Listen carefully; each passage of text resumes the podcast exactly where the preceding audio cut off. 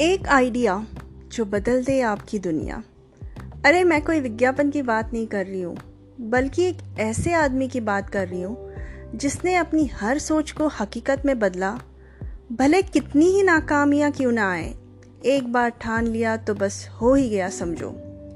मैं नंदिनी रेवणकर, आपके सामने हर हफ़्ते एक ऐसे ही एक्स्ट्रा इंसान की कहानी लेके आऊँगी। तो आज मैं जिनकी कहानी लेके आई हूँ, उनका नाम है एलॉन मस्क ये एलॉन मस्क है कौन? He is a far sighted futuristic barrier free thinking वाले South African born Canadian American business magnate तो इनकी कहानी चालू होती है कुछ ऐसे। जब ये छोटे थे तो इनको किताबें पढ़ने का बहुत शौक था। कोई भी किताब एक दिन में ख़त्म कर देते थे। तो इनको एक बार ऐसी ही कोडिंग की किताब मिल गई, जो पढ़कर इन्होंने एक गेम डेवलप किया। गेम डेवलप ही नहीं किया, बल्कि एक कंपनी को 500 डॉलर में बेच भी दिया। जब ये 17 साल के हुए तो इन्होंने अपने भाई के साथ मिलके जिप टू नामक कंपनी स्टार्ट की। ये जिप टू करती क्या थी? ये अलग अलग बिजनेसेस के मैप होते हैं, उसे वेबसाइट पे अपलोड कर देती थी with the information of that particular company तो सभी कंपनियों को नेटवर्किंग में इससे काफ़ी मदद मिलती थी। ये जिप टू नामक कंपनी काफ़ी बढ़ती गई, इसमें बोर्ड ऑफ़ डायरेक्टर्स बढ़ते गए।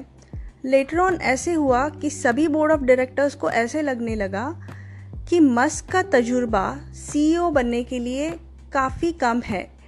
तो ये कंपनी किसी और कंपनी को हैंड ओवर कर देनी चाहिए। और आगे जाके ये कंपनी कॉम्पैक्ट क्यू को बेची गई। इसमें इनके शेयर्स काफ़ी ज़्यादा थे तो इनको अराउंड 22 मिलियंस मिल गए। ये पैसा लेके ये आराम से अपना टेन एज लग्जरियसली बिता सकते थे। लेकिन इन्होंने ऐसे किया नहीं। इन्होंने आगे जाके और एक कंपनी खोली जिसका नाम था एक्सकॉम ये एक्सकॉम क्या करती थी? ये एक ऑनलाइन बैंकिंग वाली कंपनी थी। इनिशियली तो लोगों को ऑनलाइन बैंकिंग करने में हिचकिचाहट होती थी लेकिन इसका स्मूथ वर्किंग प्रोसीजर से काफ़ी लोगों को फ़ायदा हुआ और लोग, लोगों ने इसे अपना लिया। आगे जाके ये और एक कंपनी से टकराई जिसका नाम था कन्फिनिटी और ये दोनों कंपनियाँ मर्ज होके बाद में बनी पेपैल भला पेपैल को कौन नहीं जानता है, लेकिन हमें अब पता चल रहा है कि पेपैल का मास्टरमाइंड आया कहाँ से। पेपैल का जो चीफ टेक्नीशियन असिस्टेंट था इनके साथ मस्क की कुछ जमी नहीं। मस्क को लेना था लिनक्स का प्लेटफॉर्म और उनको लेना था विंडोज़ का। तो जो चीफ टेक्नीशियन असिस्टेंट है, उसने सभी बोर्ड ऑफ़ डायरेक्टर्स को अपनी तरफ़ कर दिया और मस्क हो गए कंपनी से बाहर। लेकिन इसमें भी इनके शेयर्स काफ़ी ज़्यादा थे तो इनको यहाँ से 165 मिलियंस मिल गए। फिर मस्क को आइडिया आया एक रॉकेट बनाने का।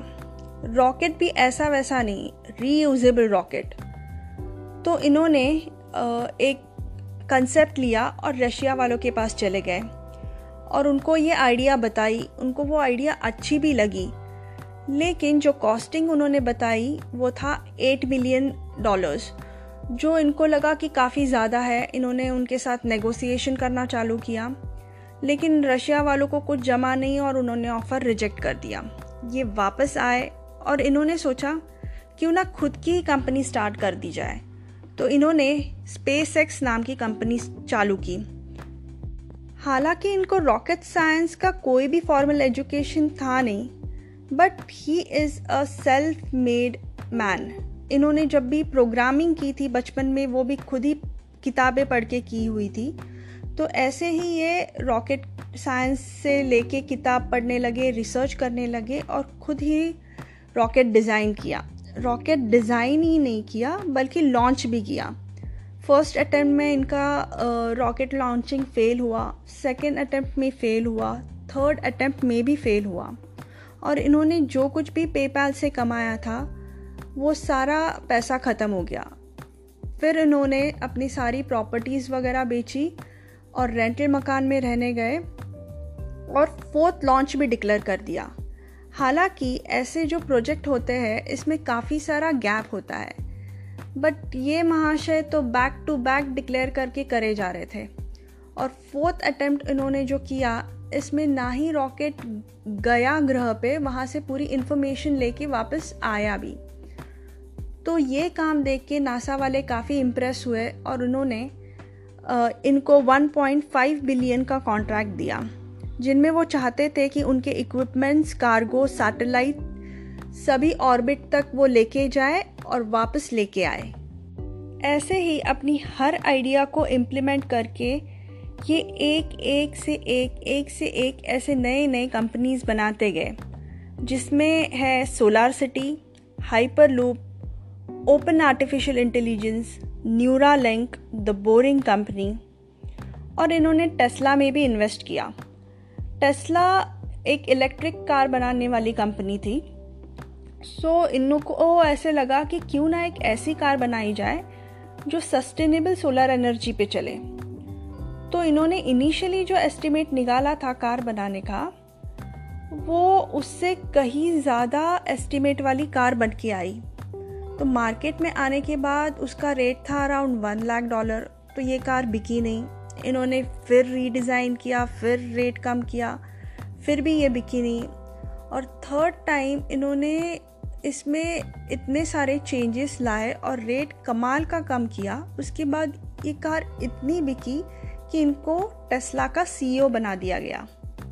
तो अगर हम इस इंसान का करियर ग्राफ देखते हैं तो he has failed so many times every time he has failed he came up with other option तो इनका मंत्रा ही यही है फेलियर इज़ द ऑप्शन क्या खूब कहा है।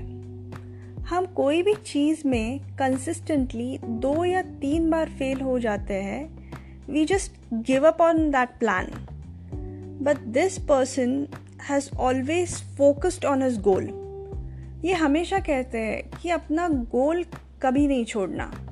भले ही आपको स्ट्रैटेजी चेंज करनी पड़े। एक स्ट्रैटेजी वर्क नहीं हो रही है तो दूसरी अपनाओ, दूसरी नहीं तो तीसरी। But don't ever leave your goal I hope आप सभी को ये कहानी काफ़ी अच्छी लगी होगी।